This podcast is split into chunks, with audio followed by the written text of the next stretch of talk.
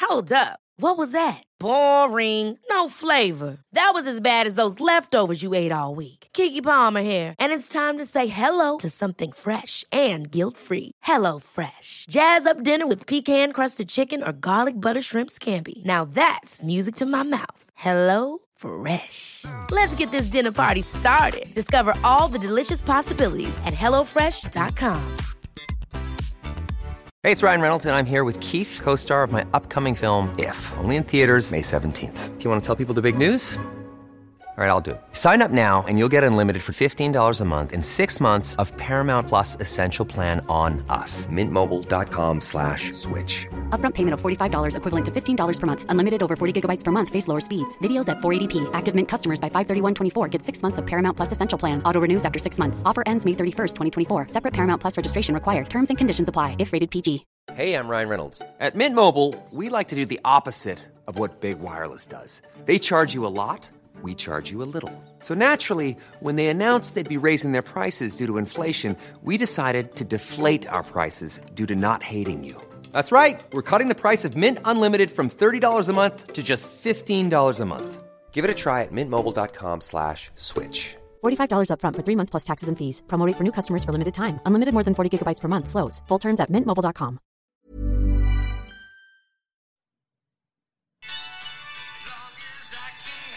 Here with me. What is this? I'd much rather be What is that? blue jeans. What do you mean? Who sings that? Uh, Neil Diamond, Really? Why blue jeans? Why are you playing that at the beginning of this? because we're talking about jeans today. Yeah, but we're not talking about denim jeans. Is that what he's referring to? Denim jeans? Oh,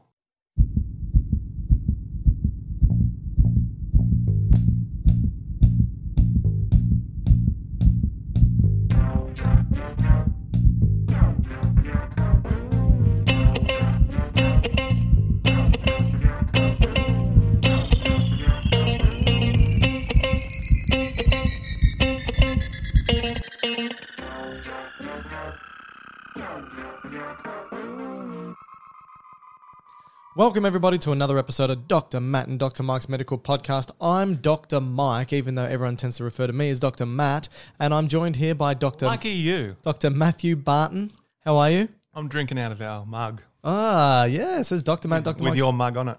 Hey, I'm going to take a photo of that. Um, Dr. Matt and I are senior lecturers at Griffith University, and we teach anatomy and physiology to aspiring health professionals. And today we're going to talk about something that's near and dear to not just my heart, but everybody's heart because Blue it, jeans. it creates the heart. It's DNA. Great. Cool. Well, that was a good start. well, in this episode, This Oh. is your this is your um, bread and butter. I knew you were going to say that. See, now you've put an expectation on me. You're the genetics man. Yeah, look, I sure. Just because I did five years on genetics, well, actually, I did prob- probably seven years. I did did an honors degree on genetics and a PhD on genetics. Doesn't mean I actually know genetics, Matt. You're better than I do. Yeah, that's yeah. Well, not That's difficult. not hard. So today we're going to talk about DNA. We're going to talk about what it is. We're going to talk about what DNA is comprised of. We're going to talk about Why how, we have it? well why we have it. That's true. Where is it located? yeah, all that type of stuff. We're going to talk about how DNA ultimately turns into proteins, which do all the stuff in our body. But what aren't we going to talk about? in, in the in the context of DNA. Okay. Um, well, we're not going to talk about mitosis and meiosis. That's going to be another episode. Okay, so this is when it is replicated. Yeah, I think you just dropped a book in the back I there. thought that was your hip. Well, well, we're not going to talk about um, How cells are copied heredity. and, And also replication. how um, sex cells are made.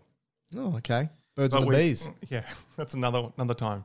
Okay. But we are going to talk about um, how do you make proteins out of it, Yeah. which kind of makes you you. So we're going to talk about DNA to RNA to proteins. So it's DNA transcription, DNA translation, Okay, so let's start at the very beginning. right? What's- so you are a zygote. No, no, that's next episode. Oh, okay. So uh, DNA. Firstly, what does it stand for? Oh, good question. I should have should have looked this up. No, it stands for deoxyribose nucleic acid. Okay, so nucleic acid is the um, important words here. Yep. you They're wanna- the subunits.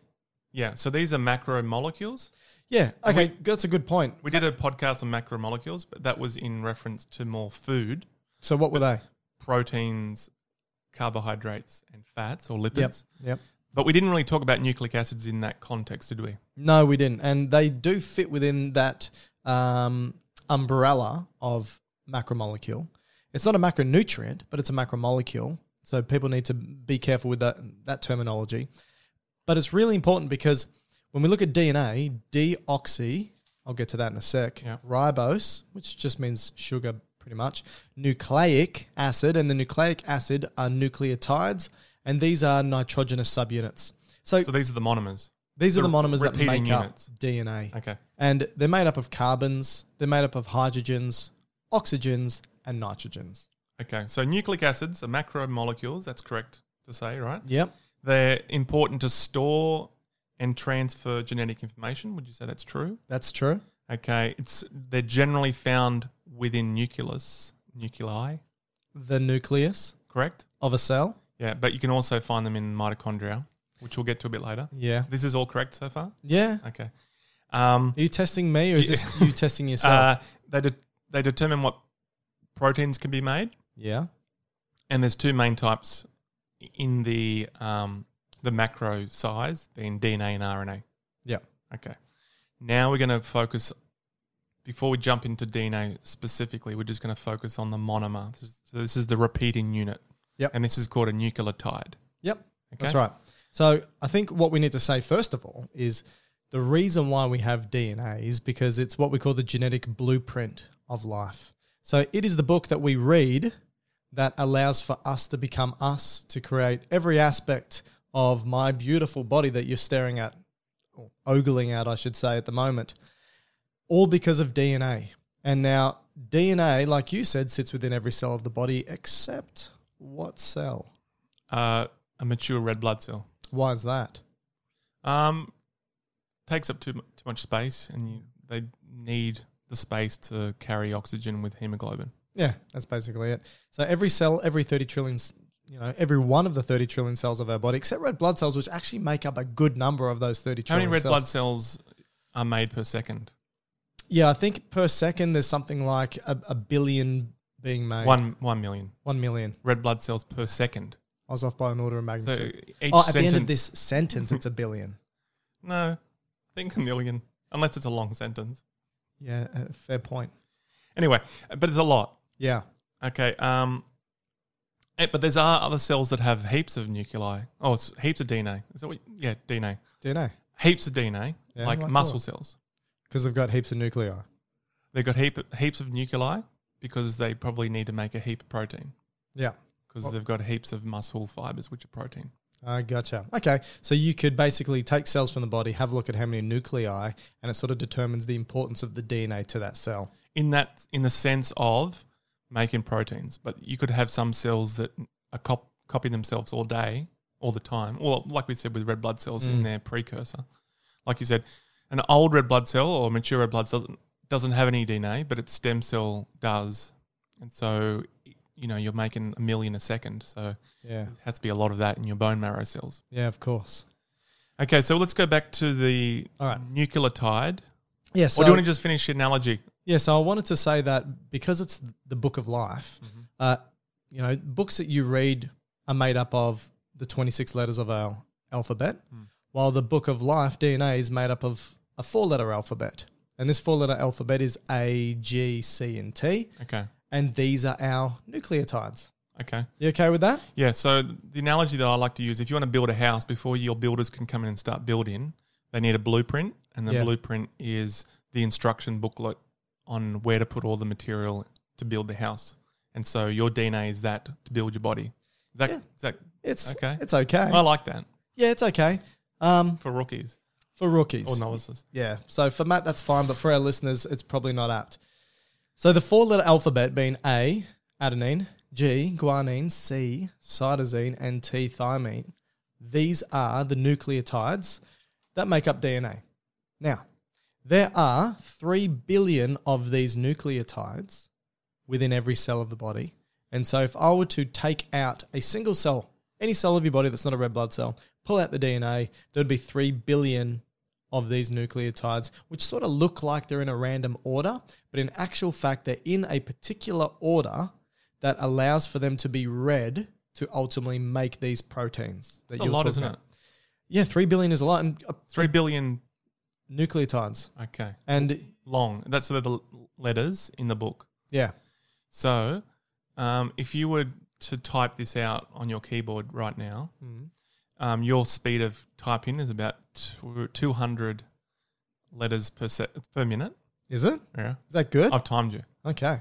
I don't know, about 30 to 40 m- per, mi- uh, words per minute. All right. Yeah. Okay. That's fair. How long would it take you to type out that book? It, non-stop, Non-stop. Uh, a year. 29 years. Okay, my maths is off by a fair bit. Really? It's a lot, isn't it? That's a lot. And then when they did the Human Genome Project in what was it, 2001? I think it was 2001 they did the Human Genome Project. I could be off, 2004 maybe. Anyway, this is where they read the very first genome, full 3 billion base pair human genome. And that cost them a dollar per nucleotide. Every nucleotide they read, there goes a dollar. Now, that was what, maybe 18, 19 years ago Yeah. that this happened. Costs under $1,000 to do a genome, well under $1,000 to Now. do a genome now. Yeah. So what, how many is that per nucleotide? Uh, Why? w- I mean, This is biology. I thought you I don't know. I thought, I thought you would have worked this out. Well, I didn't even think about it, to be honest, but it's cents. Okay. Is that all right? So um, do, did you actually explain what the component of a nucleotide is? No, before you we- kept interrupting me. So a nucleotide is predominantly uh, made up of nitrogen. So it's called a nitrogenous base, Okay. and it's made up of a nitrogen ring. Now there's so- four nucleotides, and two of them ha- uh, have two nitrogen rings, and the other two have just a single nitrogen ring. Okay, so the each nucleotide has three components, a sugar, Yeah, a phosphate, and a nitrogenous base. yeah. I was gonna, I was gonna get. But I'm just focus on the base. Yeah, The bases can be broken into two subtypes, one with a double ring Yep. and one with a single ring. perfect. Correct? Yeah, The single rings are the pyrimidines. pyrimidines. Oh, okay, fine. That's right. A- And the There is a dou- way that the- we the like to double- pronounce words. the, the double ring is purines. Correct. Just with the purines, if you ingest foods with a lot of purines, is this the one that gives you gout? Yeah, yeah, because because pyrimidines and purines, because of the nitrogenous rings, they've got different metabolic processes to break them down. So if you have foods with a lot of nucleic acids, 'Cause what, specifically what does purines, nitrogen produce? uh, when it- uric acid, Uric acid, ammonia. It produces these breakdown products that need Yeah, to be become discarded. like- turn into crystals. Correct. So purines like seafood, red wine, meats. I just yeah, they they, They, just have, a lot of purines in yeah it. higher con- purine content. Okay, and what are the um the letters that fit into the purines? So the purines being the double rings, that's going to be This will test you. yeah uh, guanine Good. and adenine. Is guanine in uh, energy drinks? Uh, I think that's guarana. close, close. Yeah. Close. Or is it granola? No, that's muesli. Uh, Muesli. Yeah. Isn't that what a cow eats? Um, Muesli. okay. My daughter says every time she wants mu- muesli and uh, yogurt, she says guarana and yogurt. So one day I'm just going to pour uh, a V energy drink into her, uh, her bowl and see how. She's already hyped up. Oh, enough. she's already hyped up enough. She doesn't need the energy. Okay, and so what about the three letters in the pyrimidines? Three letters. I thought there's only two.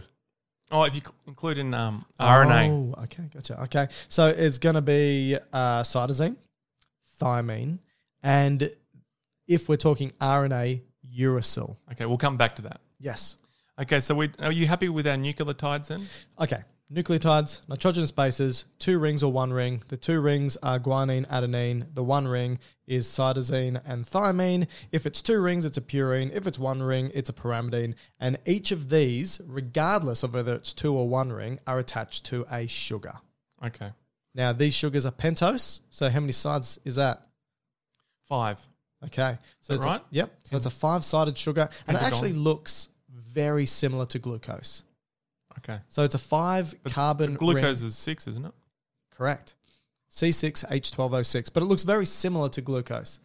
I'm not saying it is glucose, but similar. And so this five carbon ringed sugar pentose molecule is also attached to a phosphate. Now, before we do that, if we're talking DNA, the sugar molecule has all of its carbons bound to oxygens.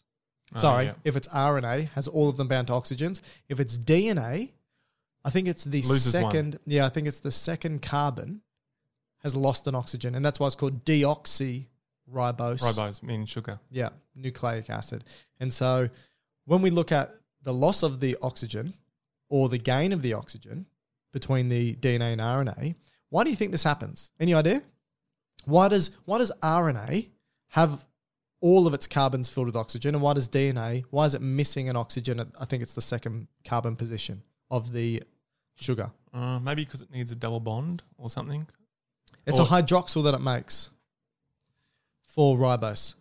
As far as I'm aware, this could be wrong. So I want listeners to correct me if I'm incorrect. But when you look at DNA and you look at RNA and you look at the li- the longevity of these molecules, which one lasts longer and which one gets degraded first? DNA is long lasting. Yeah. So you know, if if there was a DNA lasts thousands of years, and so you can take DNA Ten from- thousand years. yeah, around about. You can actually get DNA, you can get fragmented DNA from I think up to 50 to 100,000 years, but definitely not millions of years. But this DNA, When you say fragmented, what do you mean? oh, so DNA will start to degrade. And so there's going to be fragmented pieces. So instead of having a nice 3 billion long chain, Okay. areas are going to be degraded over time. So when when we um have archaeological digs where they have bones and so forth, and they look at the DNA there, and that could be Yeah. well over fifty thousand years old. Correct. How do they do it in that case? Is it just well preserved in a in a certain it's- part of the body? It's extremely fragmented. And so Ah. what they do is they take it and they align it with what they see to be um, common alignment sequences within our genome or similar organism genomes. okay. Yeah. Um, so anyway, RNA degrades really quickly. So in my in the lab, if I were to take DNA and RNA and put them both on the bench in the labs, RNA would be degraded by the next morning, pretty much. But the DNA Okay. would be fine. I could leave, I, and I have left DNA. I think you do that all the time, actually. Leave- Leave, just- Mm. leave your DNA everywhere. Ugh, okay, I don't know in what form. I assume it's in my spittle or my hair or something like that. Anyway, we often take DNA from blood and we leave it to dry on the bench. And it's fine. DNA's all good. RNA, pff, not good. And we think it's because of the oxygen molecule. So the addition of the oxygen for the RNA, I think it allows for it to be targeted by RNases, enzymes that chop it up and break it down. Oh, so it's not to do with DNA be, being double standard and d- stranded No. and more stable than a Don't- single stranded RNA. Well, no, the double stranding help helps the stability, but also it seems that without that oxygen, it doesn't get targeted by enzymes for degradation as well. Oh, okay. Does that make sense? I think so. Okay. Whether it's worth bringing up or not, who knows? I just thought it was an interesting point. People ask why is there no oxygen on DNA and there is on sh- RNA. So, all right. So we said that we've got the sugar, and the sugar is now attached to a phosphate as well, which is P four no uh, PO four negative. So it's a phosphorus with four oxygen and a negative charge to it. Okay. So the phosphate is negatively charged And that binds at what point, what carbon on the sugar? either C1 or C4. Five. Ah, okay. So what you're saying is, but it doesn't. Now, is this phosphate binding to the sugar that is bound to the nucleotide? Yeah. Okay. Nucleotides at one. But this phosphate is also bound to a nu- the nucleotide next door, Yeah. right? Yep. Do you know where it's bound to the nucleotide next door? To the sugar. Okay. So the phosphate is bound to the sugar of its own nucleotide and to the sugar of its neighboring nucleotide. And that continues for the 3 billion nucleotides, Yeah. which means this is why we call it a phosphate sugar backbone. Okay. Does that make sense? So, So- DNA has a phosphate sugar backbone. Okay. So if we use the analogy of a ladder, being, Yeah. being the DNA, what part of the ladder is this backbone? This is the side rungs, the verti- the, the vertical vertical side ones. rungs that you hold on to. Yeah. Well, I suppose you can hold on to any part of the ladder, but not where you put your feet. Okay. So that's the horizontal. What's What are they? Okay, so those horizontal bars on a ladder, they're going to be nucleotides. Okay. But it's where a nucleotide on one strand Yep. binds to a nucleotide on the other. And I don't think we've made the point that DNA is double stranded. Whereas RNA is single. Correct. Okay. So, Well, in actual fact, there's a lot of double stranded RNA that's caught up in various aspects of the cell. Probably a vast majority of RNA is double stranded, Ah. but free RNA within the cytosol or cytoplasm is single stranded. okay. Yeah. Um, okay, so again, DNA, two strands. The strands are identical in the sense that they both contain nucleotides, which are nitrogen based. They both contain sugars, which are pentose five carbon rings, and they both contain phosphate groups. The phosphate and the sugar are bound to each other, and they're bound to their own nucleotide and also bound to the neighboring nucleotide. The way that the latter connects at the rungs in the middle Yep. is by nucleotide directly to nucleotide through a hydrogen bond. Okay. Well, so is this a multiple. strong bond? Yeah, so it depends. So Is it as strong as the backbone bonds? no, Okay. no, no, no. So these are hydrogen bonds, which are weaker bonds. They can get They're- pulled apart. Yeah, than the sugar phosphate bonds. Now, because there's only four letters A, G, C, and T, Yeah. what we'll find is that only two will always bind to each other. So G, guanine, will always bind to C, cytosine, Okay. and T, thymine, will always bind to A, adenine. Okay. G and C have a three hydrogen bond, and A and T have two hydrogen bonds. Oh. Okay. Yep. Now, Does that thi- mean that some are stronger? yeah, this is important if you want to do molecular biology at some point and you go to do PCRs. So PCRs are called polymerase chain reactions. My PhD students do them all the time, and it's a way of cloning, copying, amplifying DNA. When you heat the DNA strand to denature it, so we often heat the double-stranded DNA so that the two strands pull themselves apart. And the reason why they do this is because hydrogen hates high temperatures. So is it technically called denaturing? Correct. So there's no protein in it there, right? Doesn't matter. I just Ju- thought what, that was always protein. No, but when we do denaturing with proteins, Yeah. we're denaturing the hydrogen bonds. Okay. All right. So, as we'll talk about shortly, when we produce protein and they fold into a three dimensional shape, they're bound to each other through hydrogen bonds. N- But here's the thing it's- you put something in a microwave and you shake the hydrogen bonds and you break the hydrogen bonds and you denature stuff. When you put an egg on the stove and the temperature increases, you're denaturing hydrogen bonds. So, it's temperature denatures hydrogen bonds. Okay. So right? just change the structure of it. Yes. Therefore, function. And the more hydrogen bonds you have, the higher the temperature needs to be to break it. So when we do PCR, if there's an area of DNA that's all G's and C's, you've got three hydrogen bonds to break as opposed to the two with A and T, and you need to ramp that temperature up even higher to break the DNA. Do you know that when you're doing it? You have to, yeah. So you have to uh, take the DNA sequence that you want to amplify, you chuck it into a computer, it tells you the percentage of G's and C's. Yeah. If it's higher than 60%, you're going to have difficulties amplifying it. And what does that mean for temperature? Oh, it means the temperature gets so high, What, like a third grader? oh, like uh, even a couple couple of temperature, a couple of degrees, like three or four degrees Celsius higher. And what, what temperature is this? Well, it depends. So we have an initial denaturation temperature. I don't think we're going to do an episode of PCRs because everyone's going to turn off. But you got an initial denaturation, which is at like 95 degrees. Okay. Yeah. All right. Anyway, So we have this DNA, which is a Yeah. double stranded ladder. that's been twisted up upon itself. Now, you said there's three billion. Three billion of these. So does that mean in your nucleus, in all your cells, bar your red blood cells, Mm. you've just got this three billion long ladder? okay, so this three billion long ladder sounds extremely long. How I mean, long is it? If you Nearly pulled two it- meters. So if you pulled it out, Yep. The It- DNA. the- it would be my height Yep. and three times your height. Touche.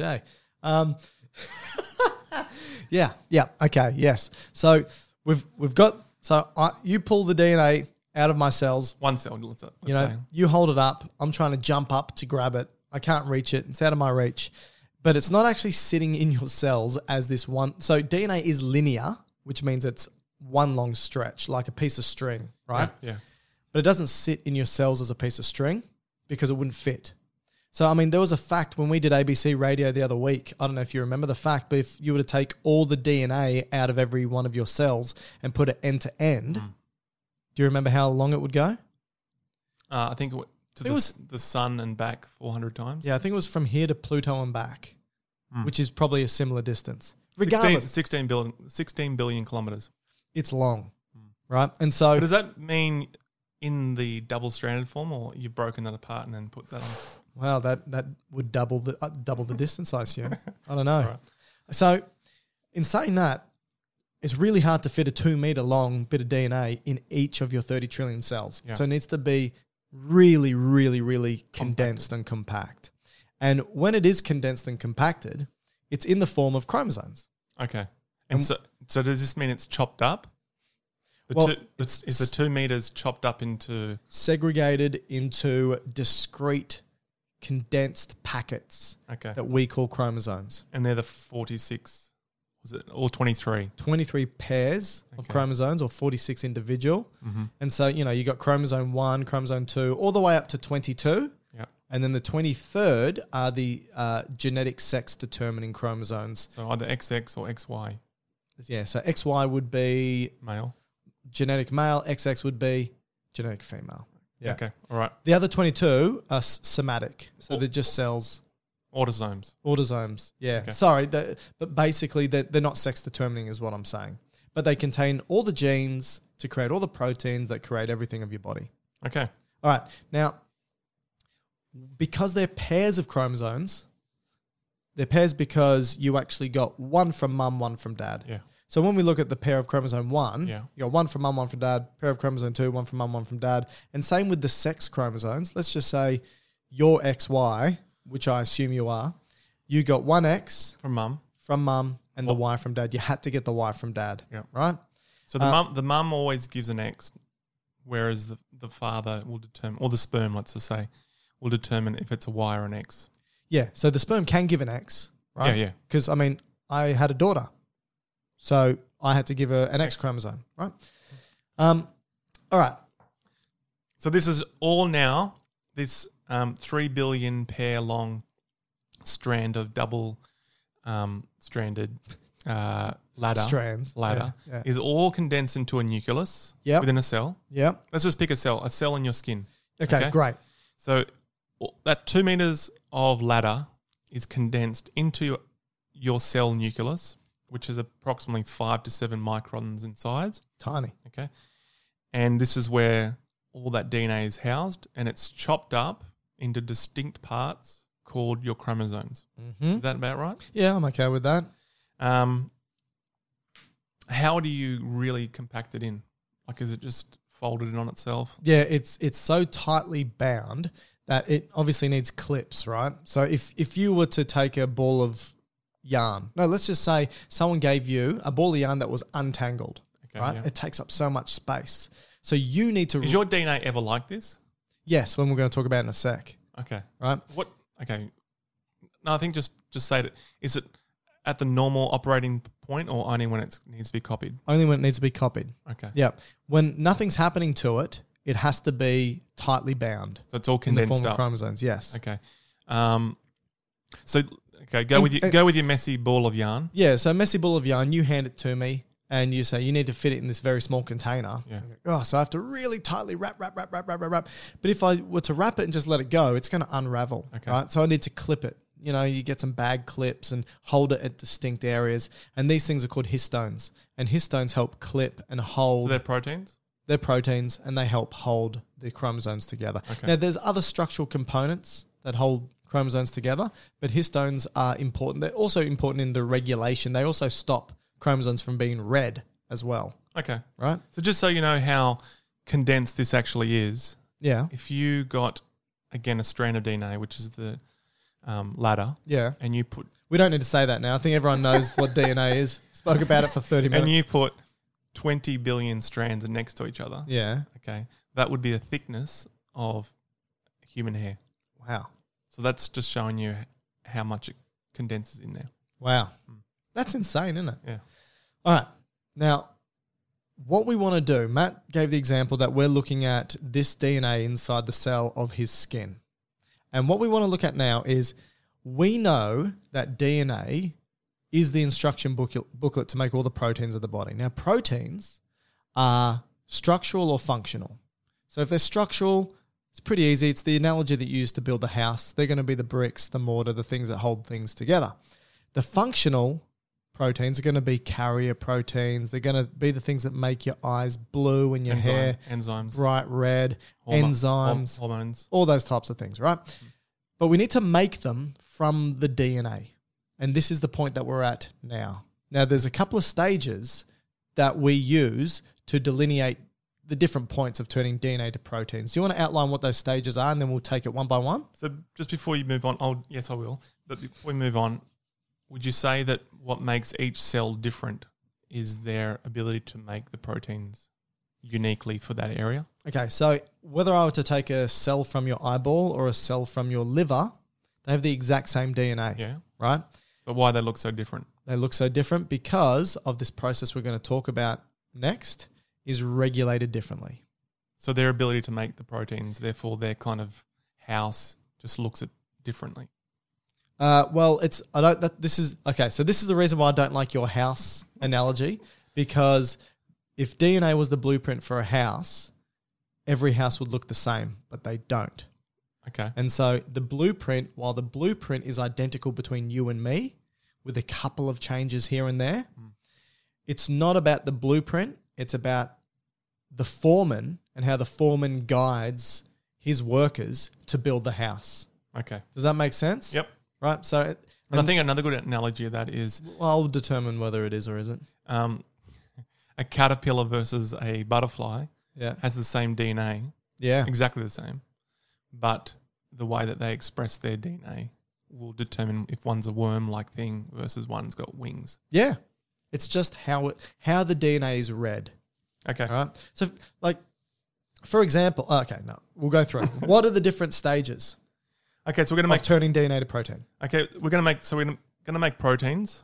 Uh, so proteins, just so you know what they are, are repeating units of amino acids. Is that right? Yep. Um, the average length of amino acids, what is three thousand? Or was that two? Or was that nucleotides I think the average length of a gene to is make a protein? to make a protein is around about, uh, I think, between usually 3,000 to 50,000 nucleotides long. But the longest one, I think, is like a million nucleotides long. Okay. But we haven't spoken about genes yet. Yeah. Yeah. All right. Um, so what was your question?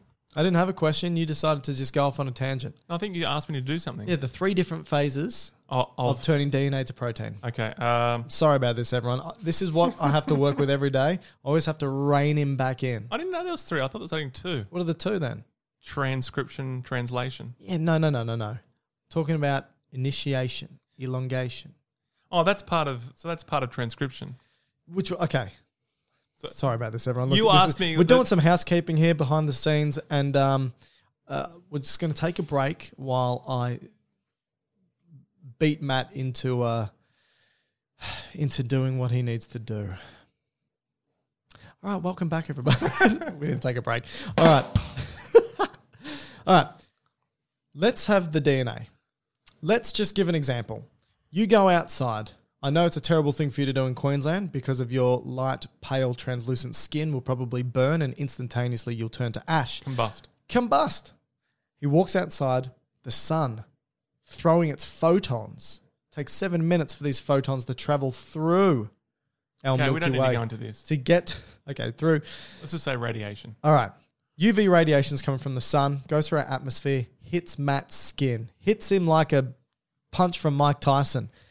Once it goes through Right. his skin, the UV light stimulates certain cells called melanocytes. Now, like we said, every cell but red blood cells have DNA in their nucleus. The UV light hits the DNA in the nucleus, and this environmental trigger tells the DNA to start being red to turn into RNA and this RNA to turn into proteins. And the protein that we're making in this scenario is melanin. Okay. And melanin protects the surrounding cells from further UV damage, right? This is a good example because often, and this is another example of why an eye looks like an eye and a liver looks like a liver and a pancreas looks like a pancreas, is because different environmental stimuli trigger certain proteins to be made within certain cells. Okay. All right.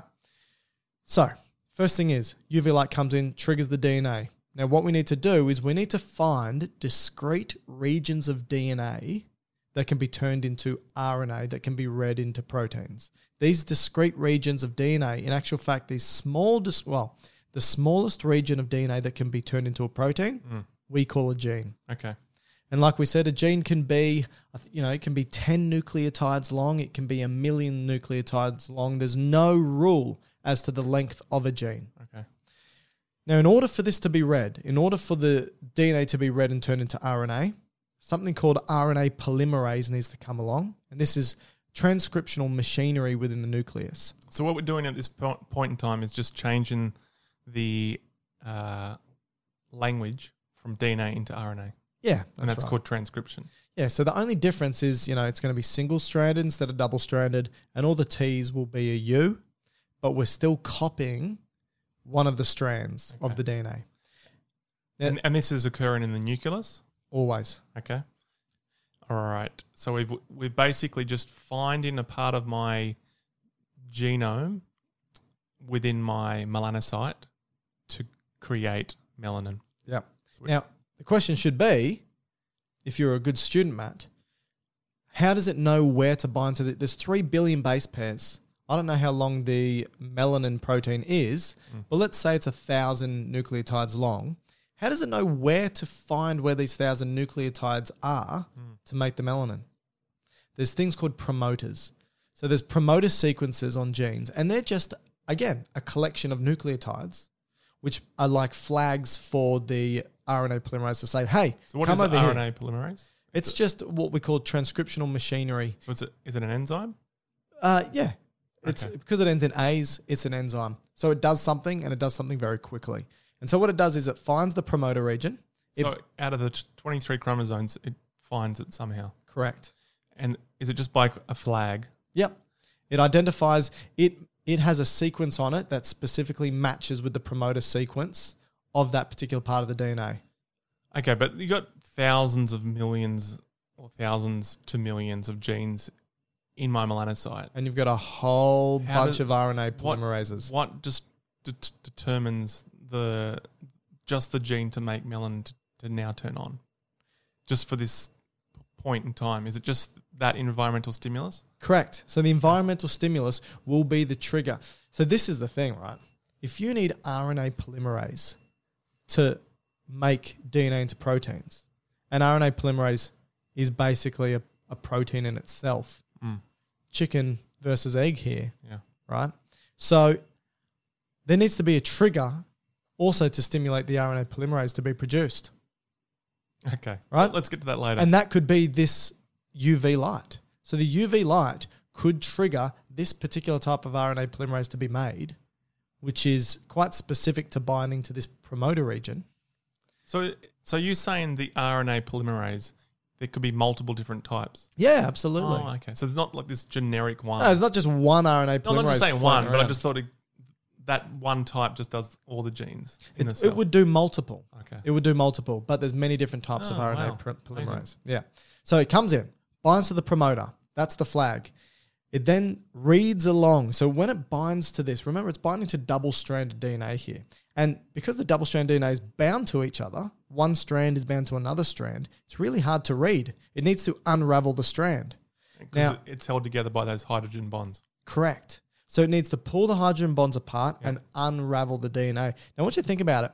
If you were to take uh, two pieces of string, line them side by side like DNA, and then twist either end of it to create what looks like a double stranded DNA, then bind the ends so that you can let go of it and it's still twisted around, and then go straight in the middle and pull it apart in the middle you'll find that the rest of that strand starts to hyper wind. It over winds. Condense? It- it- condenses more? well, it starts to basically wind more and more and more and more and more upon itself, Okay. which is not something you want to do to DNA. Right. So there's diff- other enzymes that come along called helicases. Yep. These helicases help continue to unwind the DNA upstream and downstream to help this whole process happen. Amazing. Now, when the RNA polymerase comes in, it usually just untangles around about 10 or 15 nucleotides at a time and it starts to read. Now, what it's doing, Can because I ask it's, you Oh, a question here? yeah, I mean, you've interrupted me at every other aspect of the podcast. No, I think it's important. So if you're in a cell where you want to express this gene a lot of the time, yeah. do these kind of remain open sometimes? Like just, or not as bound back up? Like, say, let's say for if you were more dark skinned compared to me, Yeah. you're presumably you- you're producing more melanin. Yeah. So does that mean they're just expressing their genes more frequently than I am? So would that mean that their um, DNA is kind of unwound at that point a lot of the time? So there's different types of gene expression, Yeah. right? Something that's co- constitutively activated and something. So basically, you can have gene expression happening all the time for what we call housekeeping genes like beta actin, for example. I wouldn't go as far to say that they're constantly unraveled, but they are constantly being read and turned Okay. into RNA to be made. So they might just have a permanent flag there at Correct. the promoter region. And it's whereas- constantly being where read. my flag's destroyed. Yes. So there are going to be areas where it's opened up and it's constantly being read, right? It's just happening all the time. But because I because biology is weird, I wouldn't say that there's never a time where it's not bound up. Yeah. Um, I would say that when a particular cell is copying itself through replication and mitosis, it can't be making any more copies, right? Yeah.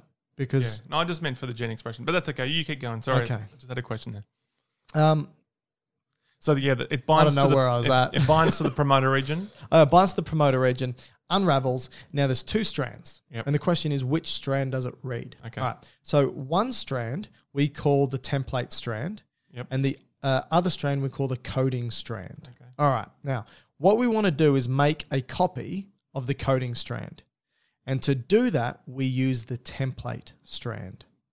So think Oh, about so it. you want to copy the code, the code in strand. yeah. So let's say the coding strand is A T T C, right? That's the that's the coding strand. Mm-hmm. The template strand, because A always binds to a T. I'll have to Oh, write this down. You're going to write What is down it? What is it? A T T C. Okay. All right. So that is going to be the coding strand. On the opposing strand called the template strand, it's going to be binding to other nucleotides that match it. And like I said, an A always binds to a T. Correct. A T always binds to an A, and a C always binds to a G. So, the template strand and the coding strand. RNA polymerase comes along. It unravels the two strands. It wants to make a copy of the coding strand, so it uses the template strand.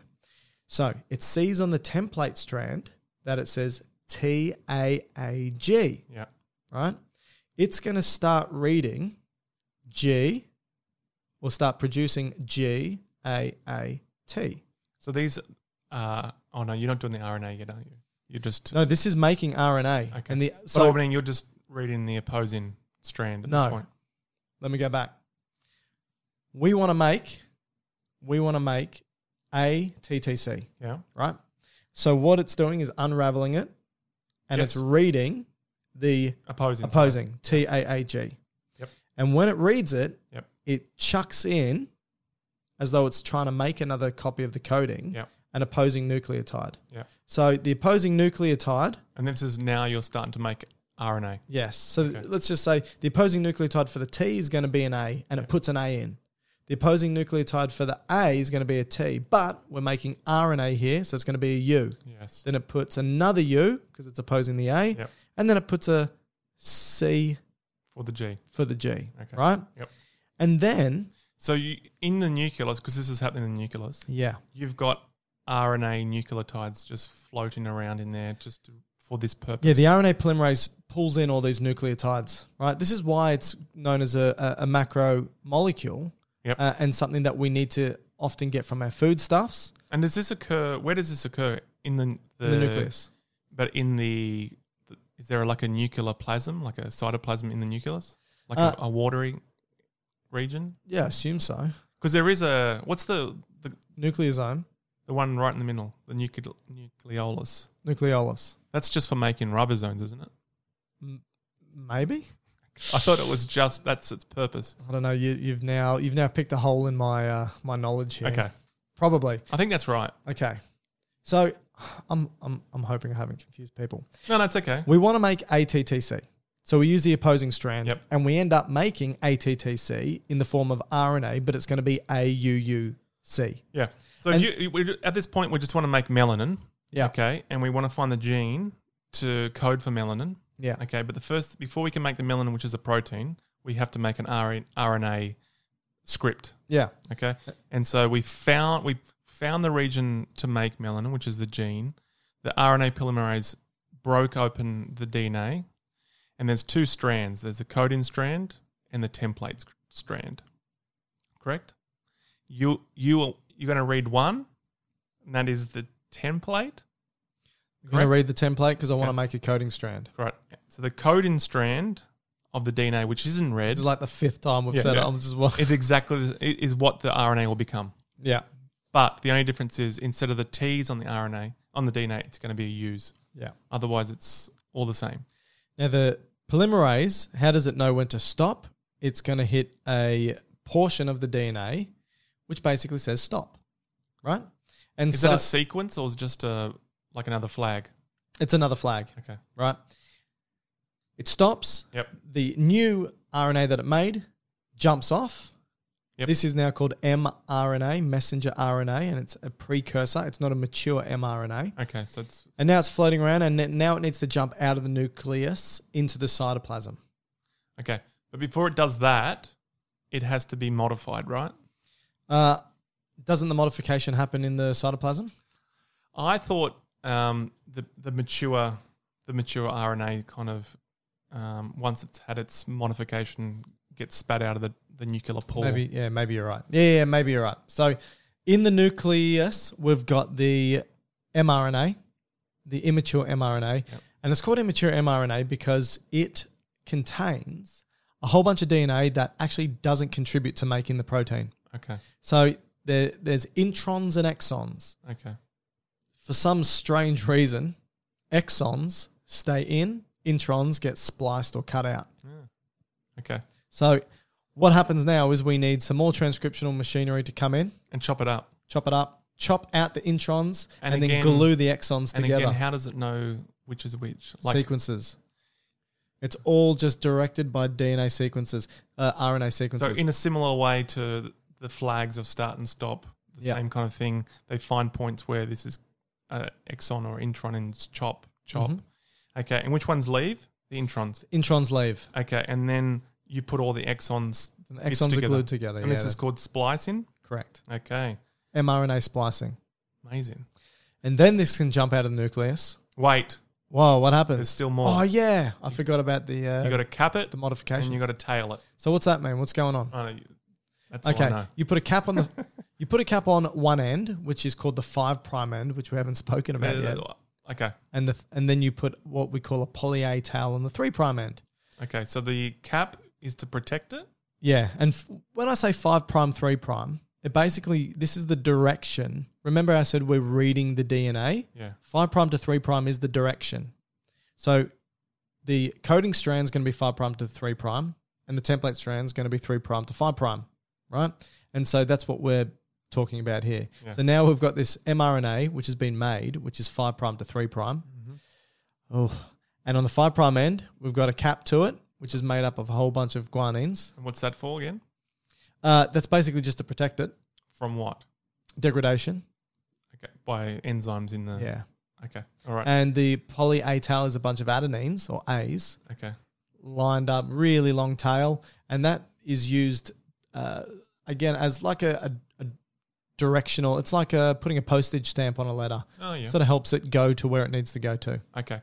And so this is now we've basically got a mature mRNA now, Yeah. a messenger RNA. Which can jump out of Can- the cell. can Uh, you- jump out of the nucleus? So can the um from the poly A tail, Yeah. could you potentially add another mature RNA to it?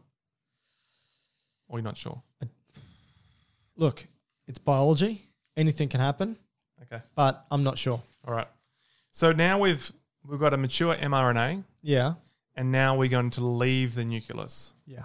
Okay. Is that correct? Correct. And the nucleus does have a, a membrane around it like our cells. And this mRNA is basically a gene, right? Yeah. This is a gene. So in this case, going back into the, into the lab, Yeah.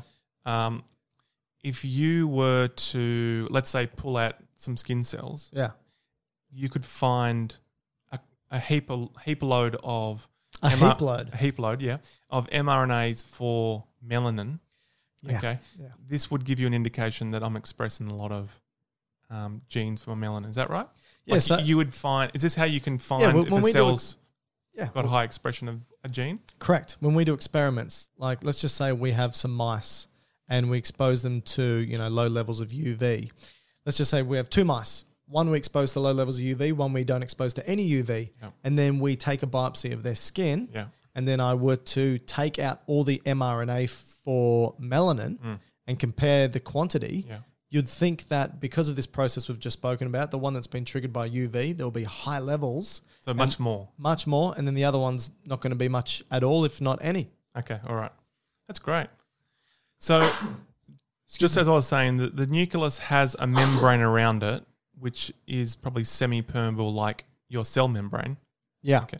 Um, so, things probably need to be carried in and out, you know, just like your normal cells, like proteins, enzymes, Mm-hmm. um, ions, etc. But there are, there are kind of pores in it or holes, and in this case, the mRNAs, which are being made all the time, can transport out of the nucleus Yep. into another organelle, which is basically continuous with the membrane of the of the nucleus, right? Called Yeah. the rough endoplasmic reticulum. Correct. And so And it's rough because? it's full or contains a lot of ribosomes. Yes. And what are ribosomes? They're the machinery people that, Mm-hmm. that help to put the um, the amino acids together. So they read the, the mRNA which we just made in the nucleus, okay, Yeah. and they they read that and the code from the RNA codes for amino acids, and each time you add another amino acid, and amino acid, amino acid, you eventually get a protein out of it. So this is an important point. We always say, And this is called translation. yeah, so what we've spoken about thus far is transcription. That's all of transcription. As soon as that mRNA comes out of that nucleus into the cytoplasm to be read by the ribosomes and some more machinery, which I'll talk about in a sec, that is transcription. So you've just transcribed something. So it's basically no different to me handing you a page in a textbook and just saying, write this page out for me. Okay, and you know but- exactly. it. or it's like write this page out but summarize the important points and so what you've done is you've now just summarized a whole bunch of important points and this is this is all that matters and that's what you hand me you've just turned the dna which is the raw textbook into something usable and functional that i can use which is the mrna and now we need to read that mRNA and turn it into well this is the thing we don't turn mRNA into proteins or amino acids we use it as another blueprint to make amino acids or proteins and then that mRNA gets degraded and broken up Okay. This is done in the raffia. yes the rough endoplasmic reticulum so what happens is this can I start talking about it Let's just tell me what, what are the ingredients to, to bake this cake? All The right. protein. we need the mature mRNA transcript So that's the recipe bulk. Uh, yes. So this is basically the recipe book on how to make melanin, the protein. Yeah. That's come through from the nucleus. Yeah. We need ribosomes, which Okay. the mRNA feeds through, Yep. right? Like it's going through a tunnel of ribosomes Okay. or of a ribosome. And we need something called tRNA, Yep. uh, which is transport RNA Yep. or transfer RNA. And basically, it One more. is ba- so this tRNA has three nucleotides on it that will match two nucleotides on the mRNA transcript.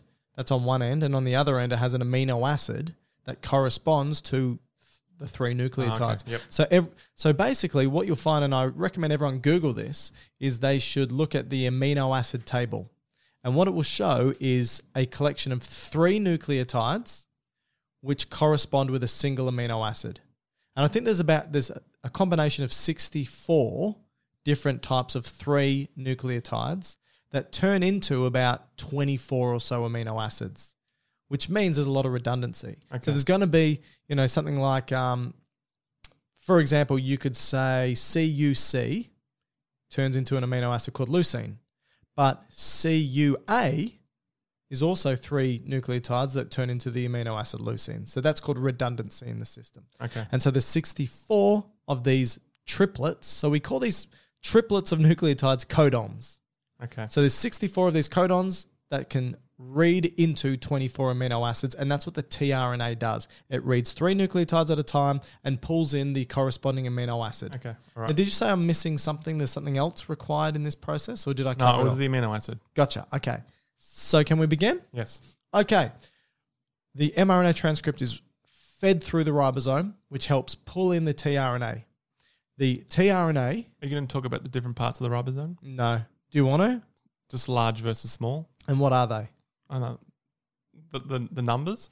Uh, I don't think it's worth talking about, but there's subunits to ribosomes. A large and small subunit. Is it 50S and 30S, or is that bacterial?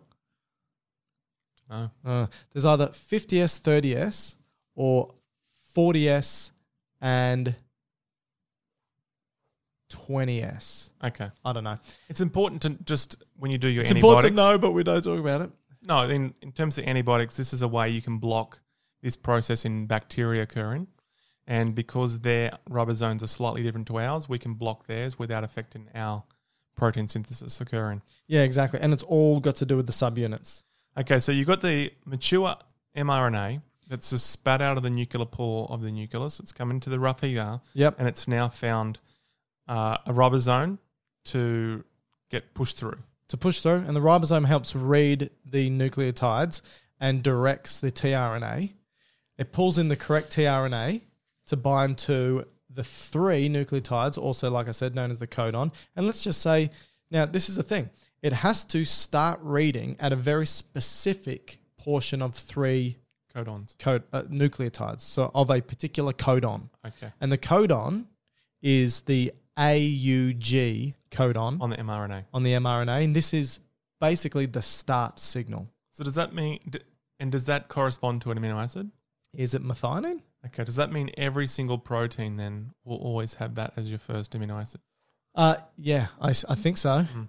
Again, correct me if I'm Hmm. That's- wrong, but I'm, it's I'm, true. I'm, I'm, I'm quite sure that that's the case. So AUG is the start codon and it chucks in a, meth- is it methionine? Yes. that's Okay, correct. chucks in a methionine, and then it starts reading the next three. So let's just say that the next three, for example, is UCU. It then throws in an amino acid, which is serine. Okay. And then it continues to read three at a time, throwing in more amino acids. Now, what you Are end you up going to talk creating- about the EPA of the ribosome?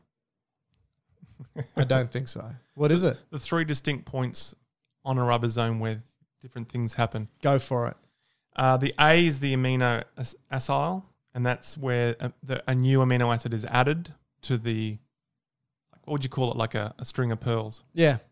The P is the holding part, so where it's actually held, and the E is the exit part, which is where the tRNA leaves. Okay. All right. That's good. Does that make sense? Yeah, that's good. So what we what we end up with, well, once this ribosome moves its way through, it needs to stop as well, and it has to hit a stop codon. And I Okay. think there's two or three different stop codons. I think one of which is UAA, and that's a stop. And again, that says stop, stop reading this mRNA. We're done Okay. now. So just to clarify one thing, yeah. the tRNA, Yes. which is carrying the amino acid, yep. the, the amino acids is held at its tail end, let's say. Okay. Um, where on the tRNA does it bind to the codon? Let's say in this in this part, the what was the first codon that started it all? AUG. AUG. So that means on the tRNA there has to be a thing that reads that, which we call the anticodon. Yeah. So that would similarly All right, Uh, what would it be? What would the if it's if the start codon that needs to be read is AUG, what would the Right. corresponding anticodon be on the tRNA?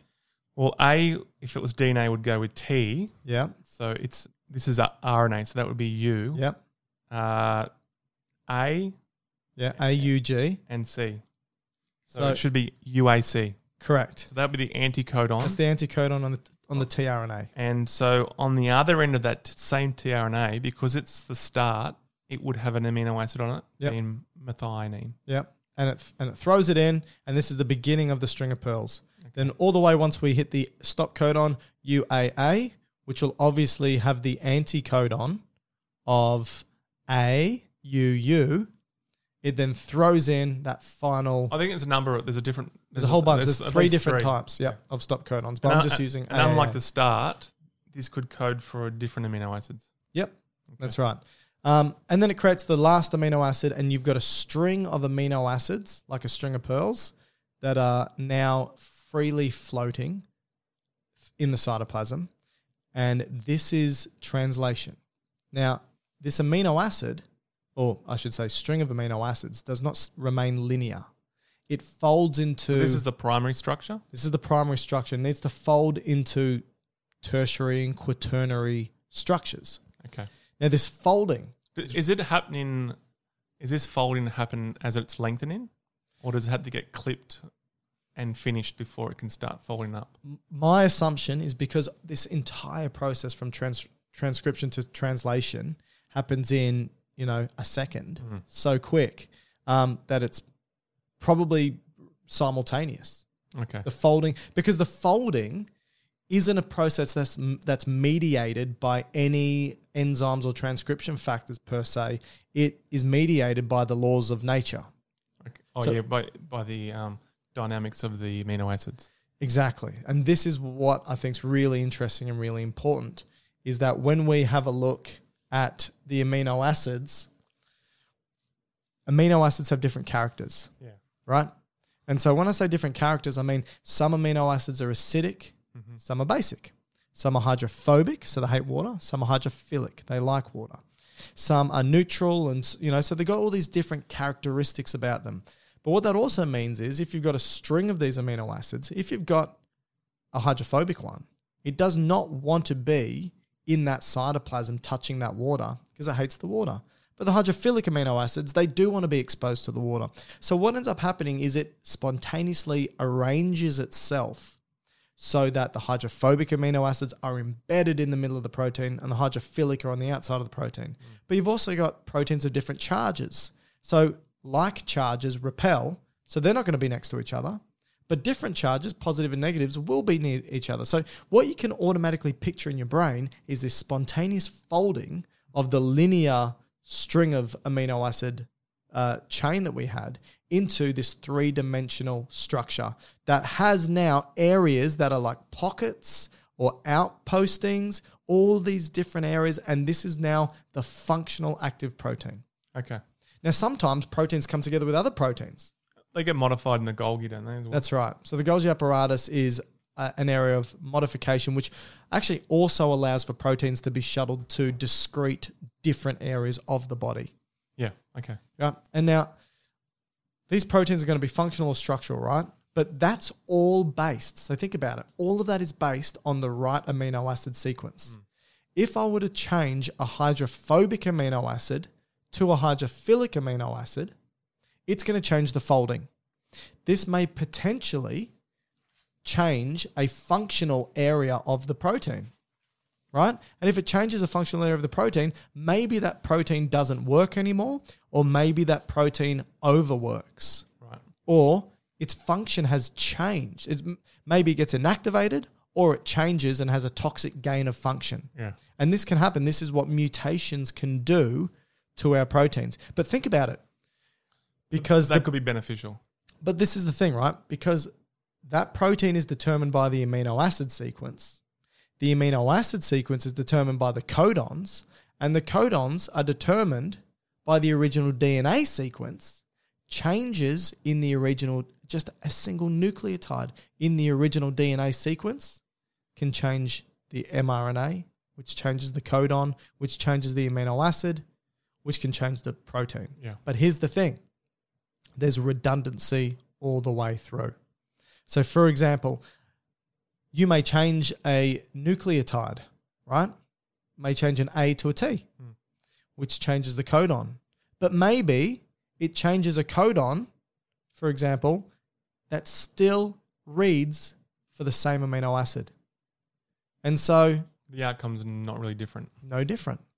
Okay, but maybe it cha- it does change the amino acid, and maybe so most of the time mutations like this have no effect. We don't even notice because of this redundancy.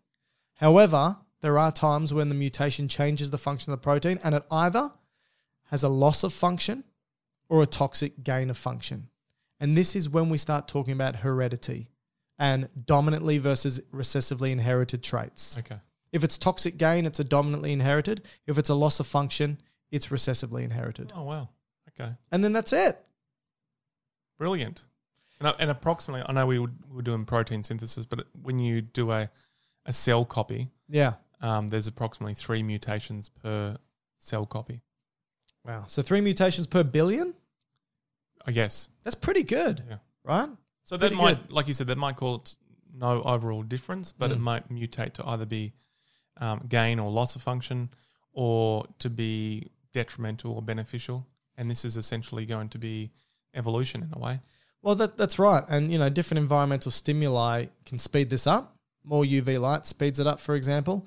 But, you know, if we and get. this is what they, they used to do with genetic modification in the twenties. yeah. They would just get say seeds and X-ray them, Mm. and that X-ray ra- radiation would put mutations in the DNA, Mm. and then the effect to that seed Changes the proteins. randomly they wouldn't Yeah. know what's going to happen, but you might have a benefit that comes out of it, or you might have a thousand negatives. So that's a good point because when we do, That's just speeding up evolution. Yeah, when we do our natural, when, when natural selection occurs, right, there are ch- genetic changes that then correspond with physical changes, a trait. like a trait. So the genetic change is called the genotype, and the physical change is called the phenotype.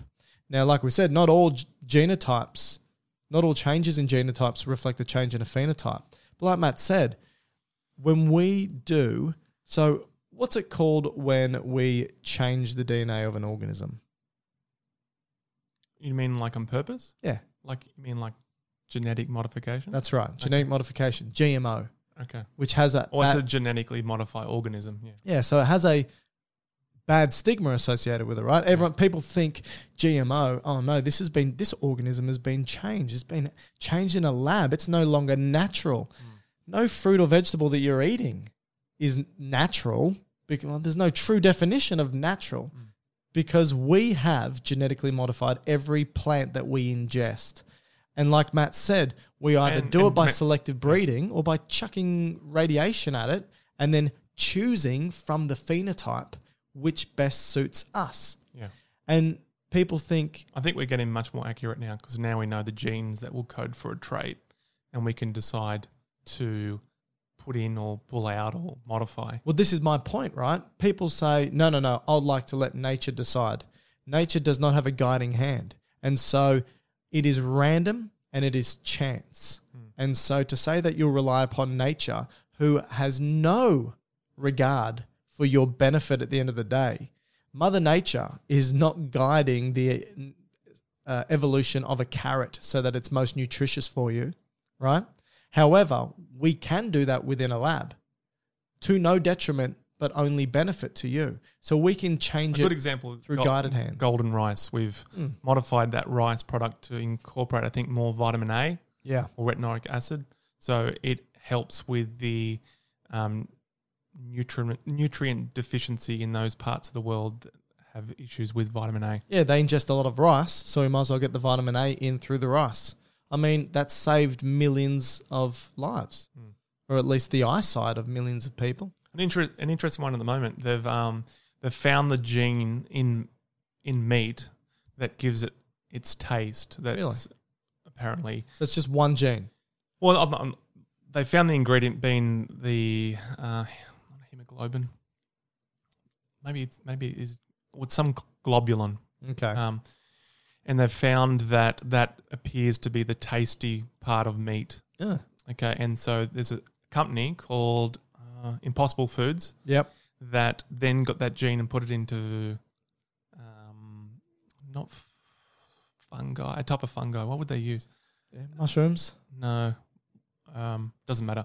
Um, Oh, to just create heaps of Yeah. copies of it. Yeah. Yeah. Okay. um, Probably bacteria. they injected into that organism, and now that organism produces like the hemoglobin, and Wow. so that then they get the hemoglobin, which is just a red fluid, and then put it into like a soybean mush, which then when they change the consistency of it, it then tastes Like, like, like meat. tastes like Soy meat. yeah, yeah. There you go. So that's genetically modification. Hmm. Absolutely. All right.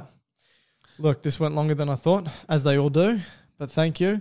Hopefully, um, you're still listening. Did you want to do a final summary or you, No, I think Had people enough. have had enough. Um, if you're still listening, if you're that one person that's still listening, you can contact us, email gubiosciences at gmail.com. You can contact us on Twitter, Dr. Mike Todorovich and Dr. Bartox. Or you can follow me on Instagram, which is at Dr. Mike Todorovich, D R M I K E T O D O R O V I C, or on Facebook, Dr. Matt and Dr. Mike, or on YouTube, Dr. Matt and Dr. Mike. We're all over the place. We lecture at Griffith University. So if you want us to be your lecturers, come to Griffith Uni. You'll see us every day. You'll have the, you have the time of your life. All right, guys. Thanks. See you, Maddie. bye bye? Hey, it's Paige DeSorbo from Giggly Squad. High quality fashion without the price tag. Say hello to Quince. I'm snagging high-end essentials like cozy cashmere sweaters, sleek leather jackets, fine jewelry, and so much more. With Quince being 50 to 80% less than similar brands.